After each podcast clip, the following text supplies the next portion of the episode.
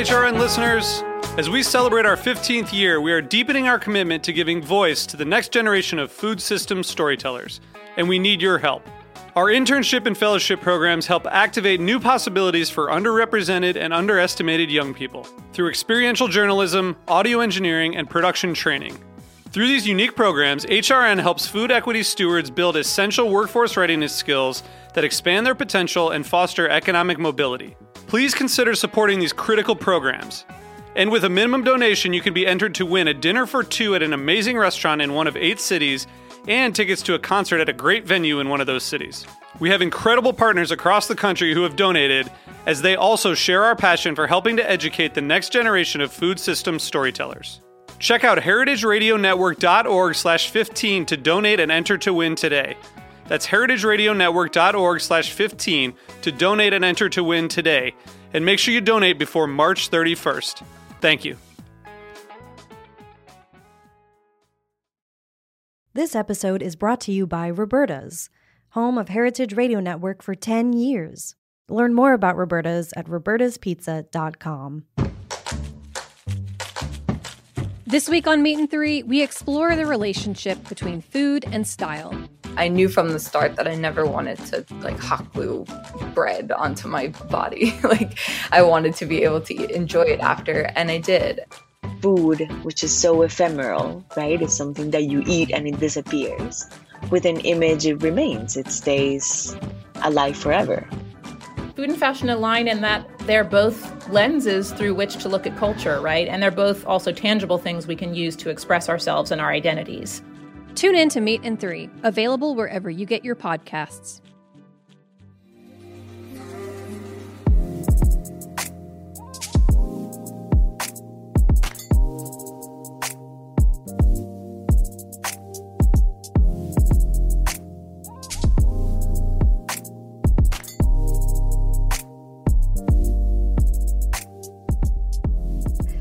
Hey there, and welcome to the Feed Feed podcast. I'm Alexa Santos, a food editor at The Feed Feed, the world's largest crowdsourced food publication and social media community, serving as your daily source for what to cook, bake, eat, and drink. Throughout season 4 of the Feed Feed podcast, we will be trying to help you solve that daily question that we're all faced with, which is what's for dinner? Each week, we will be speaking with members of the #FeedFeed community who are a constant source of ideas and inspiration and help us get dinner on the table every night. Today, I am joined by Fabrizio Villalpando, a.k.a. The Moody Foodie on social media. Fabrizio is an LA-based artist and home chef known for his soothing cooking videos online. His vision is to inspire home cooks of all skill levels and show them how restaurant-quality food can be made while wearing sweats in the comfort of their own home. Check him out on TikTok, Instagram, and YouTube at The Moody Foodie. Welcome to the Feed Feed podcast, Fabrizio. I am so excited to have you. Hey, Alexa. It's such a pleasure to have you and be able to be here. I'm excited. This is a big day for everybody involved. This is a big day. This. I think it's been a long time coming for this time. It really has. We need to get down to business. I'm glad you were able to get the gang back together, Alexa. Get the gang back together.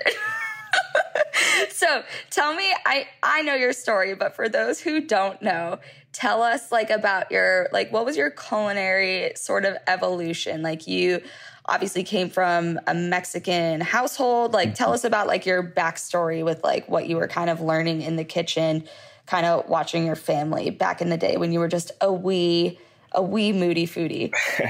When I was a little moody junior. Yes, I have both parents. They immigrated from Mexico, Guadalajara, Jalisco. So I grew up in a very Mexican culturally rich home. But unfortunately, my mother didn't really know how to cook. And so she was a stay-at-home mother. She's very lovely. She's amazing. So when people ask me, what sort of typical Mexican dishes did you grow up with? I tell them hamburger helper because she always cooked out of a box. But my father, he worked as a line cook for a while. And so he knew how to cook, but he was always working. So growing up, I didn't really know too much Mexican food unless my grandmother visited or had relatives visit, or I went to Mexico when I was younger. So I didn't really grow up with too much Mexican food. A lot of Mexican culture, but not too much of the food. So as I was growing older, I didn't really have that much influence. And it's kind of nice, though. As an adult, I'm sort of discovering what Mexican cuisine is, and I'm sort of getting in touch with my roots that way.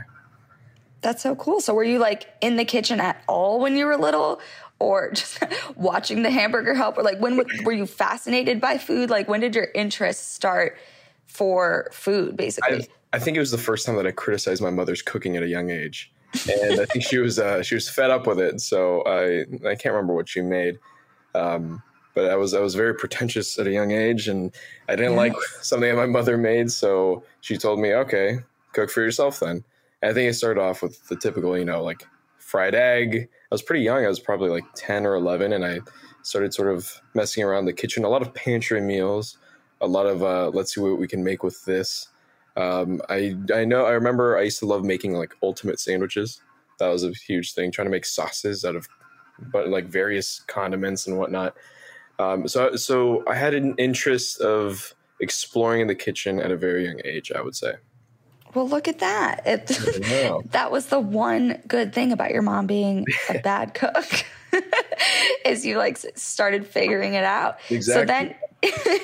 So then at a certain point, you moved to LA, you're like working in restaurants and you're starting to learn that way, correct? Yes. I think I didn't really start learning. But I think I realized how beautiful the process of like making food is, because as any young artist in Los Angeles knows, you're a waiter. And so when I was waiting, I used to not really care about food. I used to just be very satisfied with, canned tuna and frozen vegetables, which is fine, I guess. But when I was working as, like a busboy and a waiter, I started being so, like, food was just so attractive. It was so cool. The people in the line, just making like hundreds of dishes in the matter of just a few hours. And it was a delicious food, and I was very attracted to that. Ooh, attracted to it. I was attracted to the line. It's incredible. I don't think I'd ever be capable to work on the line, but it sort of motivated me to want to try some cooking of my own at home. Yeah. So tell the backstory, not the backstory, but like you are an artist, right? So like what type of art were you trying to achieve when you came to LA? So I have always been a painter. When I was probably 5 or 6, my father's best friend, since they were like in kindergarten, he visited our family, and he is he's a professional painter, and that's what he does for work. And he, supports his family that way. And I thought it was extremely cool, and he's extremely talented. So he basically turned our garage into sort of like a art studio for like a couple weeks. And one day I just remember like 5 or 6, young little Moody, I was just staring through the like doorway, watching him work. And he was a very intense guy. And he looks at me and he goes, if you're going to watch me, at least join me. And So I was like, okay. So he like put up a little easel, put up like a little piece of like scrap canvas and gave me some paints. And he, I guess, taught me how to paint a little bit. And once he left, I became sort of obsessed. Like I remember I was like, most of my childhood was crying at the fact that I couldn't recreate the Mona Lisa with like watercolors. So I was just like, and I would like just be in my room just painting. And that sort of went on until I was in high school and I was in art classes. And I was going to go to art school, but then I decided to go to Los Angeles instead. Oh my God. Okay. So I actually didn't know that part. I didn't know that part of your childhood story and trauma. Yeah. It was a very peculiar way to grow up. Just like staring at all these like classical paintings, and all I had was a Crayola watercolor set and a piece of printer paper. Oh my God. Yeah. Wow. I was very obsessed. We're a troubled artist. So I asked that just because I feel like it all kind of makes sense. Like anybody who's familiar with Fabrizio's videos, like there is definitely an art to them. And you can tell that that's kind of the way your mind works. And it's not the way that mine works, obviously. Like I don't have an artistic bone in my body. So it's kind of cool to see that intersection of kind of art, the artistic nature that you have with the painting and everything else, and kind of how that comes to life in the food that you make and the way that you film food. So it is kind of cool to hear that. I won't give you a hard time about that one. That one's actually. Thank you so much for sparing me on this one. Yes. No, that's cute. So you came to LA, you were trying to act, you were involved in the arts, you started working at restaurants, you basically, like, you can give your spiel about how you were the world's crappiest waiter, right? So, by the way, if anyone was served on the Sunset Strip between the years 2016 and 2020, you may be entitled to legal compensation, because I was a terrible waiter. I lied my way. So I used to work at a very dumpy little coffee shop. No offense if anyone that worked there is listening to this. It was a great establishment. I mean, it was like right off of Hollywood Boulevard. It wasn't really like a good street. It was just like more of a mess to work there than anything. And I remember this one guy, Dave Latour. Amazing dude. He used to work as the bar administrator or something, like the bar manager at the Mondrian Hotel on the Sunset Strip. The restaurant was called Ivory on Sunset. So Dave Latour is this, oh my gosh, you're going to kill me. Hoboken? Is it Hoboken? Yes. Okay. He's just this very like Joyzy guy from Hoboken. And I remember I was practicing for an audition that required me to have a Brooklyn accent, and I thought he was from Brooklyn. So I remember, and he was like a regular, so we had a bit of a rapport. And I was like, "Hey Dave, could you like help me with this Brooklyn accent?" He's like, "Yeah, sure, kid. Yeah, let me help you out." And then we get to talking, and then he's like, "Hey, you're a pretty cool kid. Like, what are you doing behind the coffee shop?" I'm like, he's like, how much you making tips? At the time, I was really excited. I was like, oh, I make like $100 a week. And he's like, oh my God. How about you? You want to double that and make that every night? And I was like, yeah, of course. So he's like, come to the Sunset Strip. It's called the Mondrian Hotel. So I go to the Mondrian Hotel, and I'm telling him like, hey, I've never waited tables before, and there's like a nice place. He told me to lie on my resume, and he said that he would make it work. And so I went. I was probably like just turned 19. So I go to this super nice restaurant, lie on my resume, and he like got me in. And I remember they were like, "Oh yeah, we'll start you off as a waiter," and I was like, "I just started as a busboy, worked my way up," and they're like, "We love that energy, yeah." And so like, I mean, it was just me at 19. Giving wine pairings and recommendations. I had never even had a glass of wine that, like, besides church when I was like in my first communion. Oh my God. And so, yeah, I just kind of had to fake it till I made it. And I just ended up working at like nice restaurants. But I was terrible though. Very forgetful, very clumsy. Sometimes I would sit with the guests, which apparently you can't do. Enjoy a glass of wine here and there that the guests give you. It was a fun era of my life, but I was definitely not good.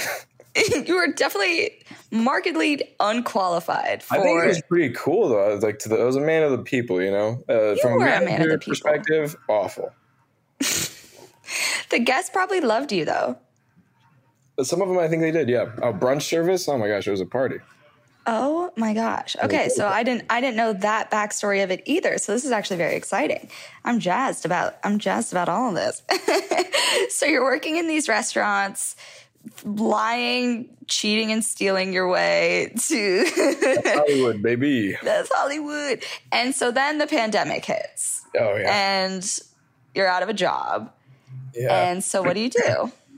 I was just like sitting in my apartment, just watching Bon Appetit and like drinking wine at noon, as I think a lot of people were doing. And at that point, I'd been fascinated by like Binging with Babish, Joshua Weissman, the Bon Appetit Test Kitchen, rest in peace, and like a lot of those big Chef John from foodwishes.com. If you're a real one, I'm sure you know. I'm not a real one. So I always like watch this food content, but I never had sort of any motivation to cook. I just enjoyed watching. I found it comforting. I mean, I grew up watching Rachel Ray with my mother, you know, and a lot of Food Network growing up. But I never really wanted to cook. And then when the pandemic hit, I thought, hey, I have all the time in the world. Like, I don't know how long this is going to last. I need to eat regardless. Why don't I like cook myself stuff, right? So then I think one of the first recipes I made was the Bon Appetit, like chicken parm or something. I was like, I think I can do chicken parm. So I made that, and my roommates at the time, they tasted it and they're like, oh my gosh, this is like really good. If you want, we'll pay for all the groceries as long as you cook for us. So I was basically like a little private chef for my roommates during COVID. And so that sort of gave me a lot of, and I was like, oh my gosh, like, I think I can do this. I was like, I think I can make food that's, you know, it's edible. Edible at the very least. At the very least. And people are like, my roommates are like willing to pay for the groceries. I was like, oh, if they're willing to like dish out some money, then I think I'm doing something right. And that's when I started getting very experimental. And, you know, I started sort of developing my own recipes. And then I started slowly posting on my personal Instagram, just pictures, just images of my food, no videos at the time. And I was like, wow, this picture of mashed potatoes got way more likes than my headshots posted. And, you know, just from there, I just kept posting more and more. And people were like asking for recipes. And then eventually, you know, people were like, hey, you should post on TikTok. And I was very against TikTok at the time. Oh, yeah. But then I slowly got obsessed with it. And yeah, I started posting videos. And how did you decide to do it in that very like ASMR, like relaxing, mellow style? Because I feel like that was, I mean, in the early days of TikTok, you know, or early days like a year ago, it was very like, all right, guys, we're making this. And I feel like you were doing the exact opposite. Like, how did you decide to do that? Which, by the way, there is footage that will never see the light of day that I started, you know, when I was like stuck in quarantine, where I'm like, hey, everybody, this is Fabrizio's Kitchen. Welcome back. Like, it's terrible. No one will ever see that footage. I'm going to see it one day. No, I've definitely probably like deleted it. Like, and burned it. It no longer exists. Oh my God. And, so, I mean, I've always been sort of like a fan of like relaxing videos and ASMR and whatnot. And, but yeah, I don't know. I mean, you've seen me in front of the camera. I'm extremely uncomfortable in front of the camera, which is ironic because I wanted to be an actor. Perfect. So that doesn't make sense. So then I just wanted to eliminate myself from being in front of the camera, from having to speak, from having to explain stuff. And I just thought, like, from an artist's view, I was like, the star here is the food. And I want to let the food sort of speak for itself and sort of like tell its own story. All I'm doing is sort of like manipulating it to cook. But I just wanted to like focus on that. And I mean, at the time, everyone was going through, I mean, still too, such a rough time in everyone's lives. And I thought, I don't want to like bombard people with this very high energy and like teaching people how to make something that I truly, I mean, this is the first time that I make ravioli or etc. right now. So like, I'm not going to like teach someone how to make something that I'm making for the first time. So I'm just going to like make this video, pair it with a song that really resonated with me at the time, and then just sort of send it out. And that's sort of, I guess, how I developed my style. And then nothing was the same. That's crazy. Okay.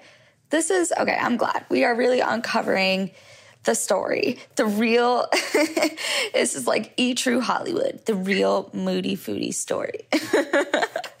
So this is good. So you basically were teaching yourself by watching YouTube videos, like kind of winging it, just like filming it. But like at this point now that like, as long as I've known you, you do, you know, you are comfortable in the kitchen and like there is a lot of things, like I feel like you've really quickly built up your repertoire of like things that you can do. So like, how did that cooking style kind of evolve? Was it just like doing a lot of it, like as much as you could in a short period of time? Or like, I would probably say as an outsider that you have a natural ability in the kitchen, but like, what do you think? Well, you know, like usually, I don't know, I can be pretty hard on myself. So I'm like, oh, you know, Alexa, most of my life is just winging it, which there's a lot of truth to that. But also then I like look back, I'm like, wait, no, like actually, like I spend most of my time, like, especially back then, like researching, like I was just like researching all and like, you know, practice, you know, buying bags of onions and like practicing knife skills and it takes, I mean, it takes a lot of time. And I think I try to push that idea with a lot of the people that follow me, that it's a lot of trial and error. It's a lot of experimenting. It's a lot of seeing also there are certain techniques that I feel like are one size fits all, or that's sort of like the golden standard. But I mean, a lot of stuff is like, it's also to whatever is comfortable with you. You know, like for instance, something as small as like how you hold your knife. I mean, a lot of people say this is the right way to do it, but I think the way that you feel most comfortable is the right way to do it. Right. Mm. And so I sort of started figuring out ways that I found it comfortable, that I find comfortable doing it. And but I also think I have like a good like hand-eye coordination, or like I think I'm good like with my hands. Like I've always been like a crafty guy. Yeah. Whether it's like painting or like I also did a lot of sculpture when I was a kid. So like I think I just have like a natural ability with my hands. Uh huh. But I was also it's similar. So like when I was a kid trying to recreate the Mona Lisa with watercolors, right? I was so obsessed with it that I essentially taught myself how to cook after years, or taught myself how to paint after years. But it's the same thing with cooking. Like I just had so much time during quarantine. I just spent all that time just obsessed in my apartment teaching myself how to cook. Yeah. But at the same time, like when it comes to recipes, a lot of recipes that I make, it's the first time I make them, you know, which I think is very exciting. So I've never like really mastered a lot of recipes. I think I've just like really started with like the foundations of certain techniques and stuff. Yeah. And after that, I feel like you feel so much more comfortable in the kitchen. Yeah. No, and that actually makes perfect sense. I was actually just saying that about you yesterday to Chef John Kung, because I had him on the Feed Feed Live and we were making dumplings. Oh, and he was saying that when you made the dumplings at the Korean Vegan's house, he said yours were like better than his, like the way, and I don't know, like if you can go back and like watch the live, like he taught me, like he literally had his arms like wrapped around the camera, like bear hugging it, like showing me how to like pleat them. And I still couldn't do it. So like my hands are like basically the opposite of yours, as you know, as like with dexterity and like general gymnastics. Yeah. Just like lack of like any level of like tenderness. So I couldn't do these dumplings. Like I literally couldn't. And he was saying that very difficult, especially like if the dough is just like a little too, like soft, or like it's not easy. I couldn't do it. And he was like, honestly, like we were making these the other day and Fabrizio had the best ones. And I was like, that makes sense. I feel like he's just like good with his hands. Like you just have like artistic hands, and mine are just the opposite of that. This is a dumb little fact, but it meant a lot to me when I was younger. So when I was a kid, I mean, I would always wanted to like pursue the arts. Like since elementary school, I didn't care about anything except for like painting classes, or like, you know, times when we like do crafts. I didn't care about anything else. So I oddly really enjoyed cursive, but I guess I was perfect. But so I remember there's this one day where like our teacher was like looking up everyone's like the meaning of everyone's name, right? So when they came to me, and I grew up in like near Portland, Oregon, and it was like a lot of, you know, white kids. So like I had the most exotic name, if you will. Yeah. A bunch of Brandons and Johns and Andrews and Adam. Steven. Yes, yeah, Steve's. And, and then little Fabrizio just sitting there with black hair and like olive skin. And so they got to my name, and apparently my name is like, it's like the Latin root is like Fabrice or something, which is like means like fabricator or craftsman. Oh. Who's good with his hands. So when I heard that as a young kid, I was like, okay, this is what I'm meant to do, you know, like create stuff. So it's a fun little fact that my name. That's so cool. With his hands. I like that. I like that a lot. I used to really dislike my name too.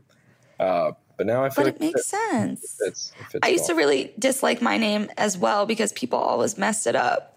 They still do. They still do, even though it's... Hey, I feel you on that one. People always mess up my name. It's fine, but mine is a lot, I guess, objectively easier than yours, but what can you do? What can you do? It is what it is. Do I even want to know the answer to this question? My question is, like, when you're cooking for yourself each night, I assume it's a different process than, you know, you're making a nice video with a nice recipe. Mm-hmm. Like, how are you approaching what's for dinner each night? And I feel like I really don't want to know, but it's going to be like, yeah, I've got some molding bread in the pantry that's got to go. Or is it better than that? No, it's better than that. If anything, I try to keep it more casual, but then there's that moment. Like, if I'm like, all right, like, all I want to do is just like, I don't know, like, I have some, like, a piece of salmon that I cooked the night before and like some like leftover rice. I mean, it's mostly just like sort of like a Frankensteining the parts of dishes that I made while filming. Right. So yeah, I ate a lot of leftovers. So then I'll be like, okay, this piece of salmon that I cooked the night before, and then this rice that I made yesterday. And I'll just heat that up and toss like a little, I don't know, sesame seeds, like sesame oil or soy sauce, something like that. Right? It's really simple. But then I'm like, oh, wait, but I have green onions in the fridge. And I'm like, oh, but I have this. Oh, I have those like shiitake mushrooms. And then I'll like what was once a very simple dish, I'll end up like, oh, what if I do this? What if I do that? What if I do this? It's not like that every night, but I do catch myself like, you know, sort of adding on to what could have been a very microwavable, simple thing. And the good thing too is like when I'm not filming, I can actually clean as I go, because when I'm filming, it's a disaster because everything's time sensitive. I have to focus on the lighting, you know, and like the shots and camera angles. So it's a lot of throwing stuff into the dish pit. Just like shoving it out of the way. Yeah. But when I'm like not worrying about like, you know, filming, I can actually just like keep calm and sort of like just improvise and clean as I go. And it's nice. I tell a lot of people when I'm filming a cooking video, I'm not really cooking. I'm mostly Googling. Like Googling what? Figuring it out as I go, temperatures or, you know, like certain steps for recipes and stuff. Like, it's a lot of Googling. So you're literally doing the Googling. Like, you haven't, like, it's not done in advance. You're like, okay, so most of my life has been a series of self-sabotage, Alexa. You're like, all right, so we've got steak on the stove. How long does this bad boy need to go for? Like, as the camera's like rolling. That's essentially what it is. Okay, well, you know, live life on the edge. You know? It keeps me on edge. Yeah, keep you on your toes. I like that. So what are some ingredients that you always have in your kitchen? Shallots. And I know a lot of people that watch my videos probably could have guessed that. Shallots. I always have shallots. Garlic. Egg. What? Oh, garlic, of course. Eggs. I always have like a can of San Marzano tomatoes. Tomato paste. Also very important. It's starting to seem like I'm more Italian than I am Mexican. Yeah. You're like, it is Fabrizio. Some gabagool. Got the prosciutto, the ricotta. Goat cheese, like a good like sourdough. I always have to have that. Ooh. I always buy like a couple of potatoes, and I never end up really using them. Just because I'm like, okay, these last a while, and like everyone loves potatoes. I'm always telling myself like, okay, make like a potato recipe. And I don't really eat that much potatoes. I don't really eat that many potatoes either. I don't really eat that many potatoes. Yeah, so like I always like buy them, and I'm like, shoot. Now it's like they've like grown spores. And like, yeah. It's like a secondary potato that's grown out of it. Yeah. And so I'm like, oh shoot, that's too late. Well, you tried. Yeah. You gave it the old college try by buying it. I feel like that's what happens with all my produce. That's just something that I've had to learn. The most important lesson I think I've taught myself is now I understand like how much goes into whatever, and like, and how I can repurpose ingredients. So I have like the most minimal amount of waste possible. So that has been sort of like a fun thing to learn. An environmental king. I'm sorry. I try my best to be as sustainable and environmentally friendly as possible. Well, thank you so much. Me and Mother Earth really thank you for your service. Thank you. We appreciate you. But it's difficult. And I think that's like a really intimidating thing for, I mean, that also that's why I don't shop at like Trader Joe's, because I think everything is like pre-packaged and has like a bag of shallots has like 20 shallots in it. I'm like, geez, like, what, is this like Costco? Like, what's going on? So that kind of leads into my next question, which is how often do you grocery shop? Like, are you kind of going day by day? I know you have a lot of issues with grocery deliveries. Oh my gosh, yeah. So how often are you grocery shopping? I know you have to shop a lot for like recipe videos and stuff. So how are you doing it? So I like to do it, I guess what would be considered sort of like the European method, where I just... that's a very romantic way of putting it. I go like every day to the grocery store, basically. And I sort of enjoy doing that. I like to buy for specific recipes, and I don't like to buy too much in bulk. I think it's mostly because I don't trust myself with like remembering, you know, that I have like all these ingredients. And so I'd rather just like take it day by day with my grocery shopping. I do have like my staple items, you know, stuff that I eat when I'm not eating something that's like a recipe of mine. But yeah, I'm not going to name the company, but yes, some of those delivery grocery companies, I've had you've been burned. The beef that I have with them, where this is gonna sound so like first world problems. Cook first world champagne problems. But yeah. I tried ordering a Fresno chili once, and the dude came back with a red bell pepper, and I needed this for like a video that I was filming that day. I like really needed this ingredient, the Fresno chili, and so I spent like $15 just to order one singular Fresno chili. And then you did it the next day, right? What? I got another red bell pepper.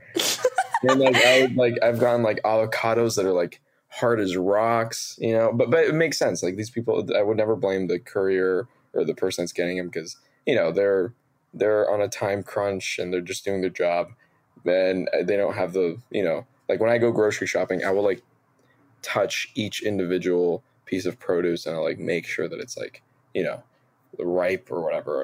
And they obviously they're not going to do that, which makes sense. Right. Yeah. No, I mean, I totally get it. When I was a TV reporter and I was like living in small towns, because that's what you have to do. You have to start in smaller markets and then kind of work your way up. I was living in like small towns in like the Midwest, and I would go to the grocery store and I would like have, you know, the stuff I'd be checking out, and the person bringing me up would be like, "What is this?" And I'd be like, that's an artichoke. Like they just like genuinely didn't know. Like it's wild. I mean, obviously everybody's perspective is what it is, but I've definitely run into that many a time in my life where I'm this is not common knowledge. And I get it. I mean, who am I to talk, you know, like I look back and I mean, it's been like a gradual, sort of like an exponential, like an expansion of my knowledge in terms of like food and ingredients and stuff like that. But when I look back to like even a year ago, I didn't know anything. Mm-hmm. I mean, that's why I was such a crappy waiter. I didn't even know like what was in each dish. Like I would always like be, I don't know, recommending dishes, and people would be like, "Oh, like was the salmon farm raised or like wild caught?" And in my mind, I'm like, "Wait, there's a difference?" Yeah, you're like, "Which one's the better one? Which one's the better one? Which one's the better one?" Yeah, I didn't know. Or like, "Oh, like is it persimmon season?" I'm like, I don't even know what a persimmon is.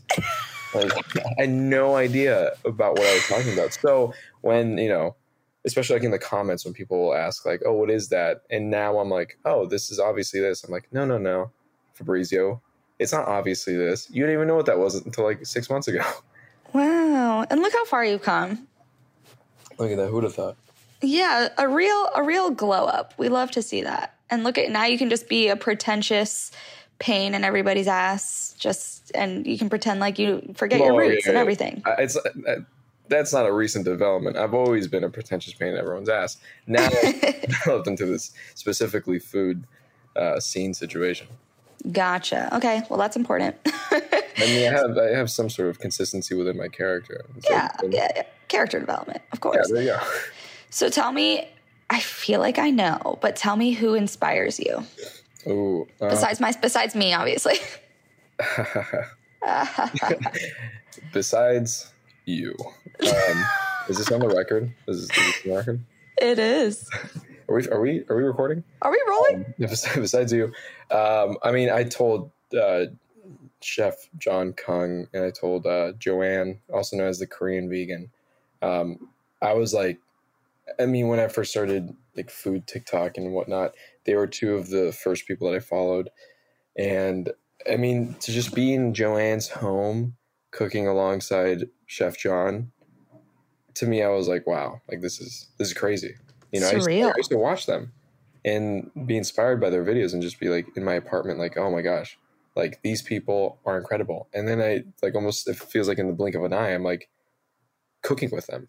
You know, like Joanne was like making me breakfast. I'm like, what is going on? I mean, they're both of them huge inspirations. Sola, I think, from Bon Appetit. Also, I just loved her personality and all her recipes. I made her like pot sticker recipe. That was another like one of the first recipes I ever made at the beginning of quarantine. And I don't know, I just like really liked what she had to offer at the like with the Bon Appetit Test Kitchen team.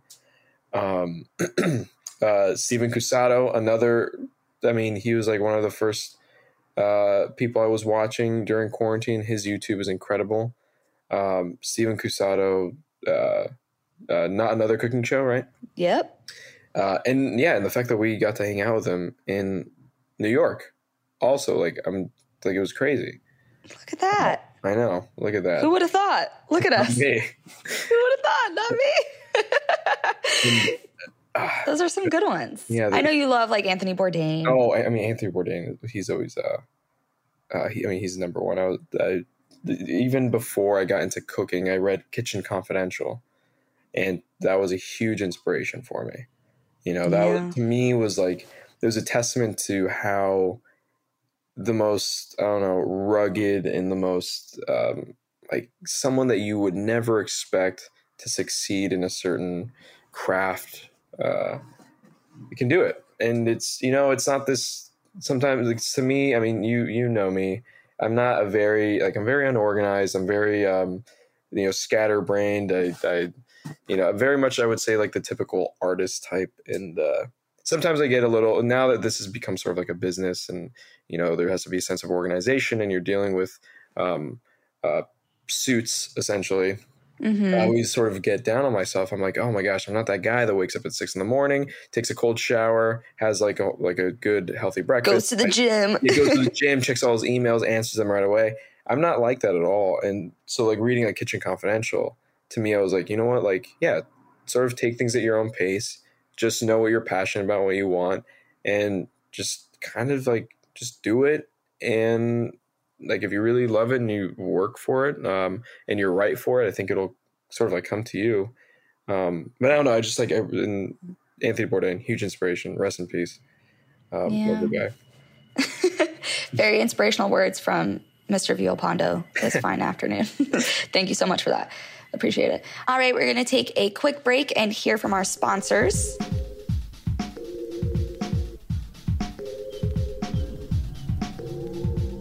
This episode is brought to you by Roberta's, home of Heritage Radio Network for 10 years. Roberta's was founded in Bushwick in 2008 and has become one of the most iconic restaurants in the country. HRN made its home inside of Roberta's in 2009, and together they have become part of the DIY fabric of the neighborhood. Roberta's, the pizza restaurant, is open for lunch and dinner 7 days a week and serves much more than just the famous wood-fired pizzas. Their team dreams up new salads, pastas, and sandwiches on the regular. Roberta's Tiki Bar is alive and well in the back garden, serving up frozen drinks in the summer and hot toddies in the winter. Stop by the bakery and takeout spot next door for fresh breads, sticky buns, and pizzas to go. And of course, there's the 2 Michelin-starred Blanca tucked away in the garden for truly daring diners. But Roberta's also extends beyond Bushwick, with multiple locations in New York City and now in Los Angeles. You can also find their frozen pies in grocery stores around the country. The spirit of Roberta's, like Heritage Radio Network, is everywhere. Here's to many more years of pizza-powered radio. Learn more about Roberta's at robertaspizza.com. Okay, now I have a game for you. G-rated, F, Marry, Kill. Okay. And the 3 items for you to choose between. What does the F stand for? I don't know. So the 3 items are avocado, okay, shallot, ooh, and wine. Ooh. So, okay, we call this like Kiss, Marry, Kill. Okay, sure. Wait, wine, shallot, avocado? Yes. Kill the avocado. Kill the avocado. Oh, wow. Yeah, kill the avocado. That was fast. I mean, I want to like kiss the wine, but I also want to kiss the wine forever. So I guess marry the wine. Oh. And then kiss the shallot. Kiss the shallot. Kiss the shallot. Have a nice tender moment with your shallot. Oh, yeah. Have a nice tender moment with the shallot, but like I always know that the wine's at home. The wine's always there waiting for you. It sounds like such a toxic relationship, but it is a toxic. I mean, that's what I was going to say. Maybe that was the kiss one. Yeah. Oh, okay. So maybe that's a you problem. This is a you thing that we are working on. But I appreciate the honesty. 12 hours sober, baby. 12 hours, literally. So proud of you. I think they have a coin for that. Do they? I think they do. The size of a dime. Yeah. Very, very important. 12 hours. Oh, my God. Well, thank you so much, Fabrizio, for all your wonderful insights and for sharing your story with me and our listeners. Was there anything else important burning for you to get off your chest that I have not asked you? Tip your waitstaff. Oh, thank you. No, I just want to give a message to the people. Tip your waitstaff. It's the right thing to do. Okay. Yeah. I think you're going to change everybody's mind with that one. Yeah, my profound message to you all is please thank you so much. Tip your waitstaff. Oh, TM. That's the that should be your like your little under your handle, like part of your bio, like tip your waitstaff. So tip your waitstaff. Yeah, I mean, it seemed like the nicest but also most like misogynistic guy ever. Hey broads, tip your waitstaff. Hey broads. Oh my God. I don't know. Please don't cancel me. Please don't. Please, God.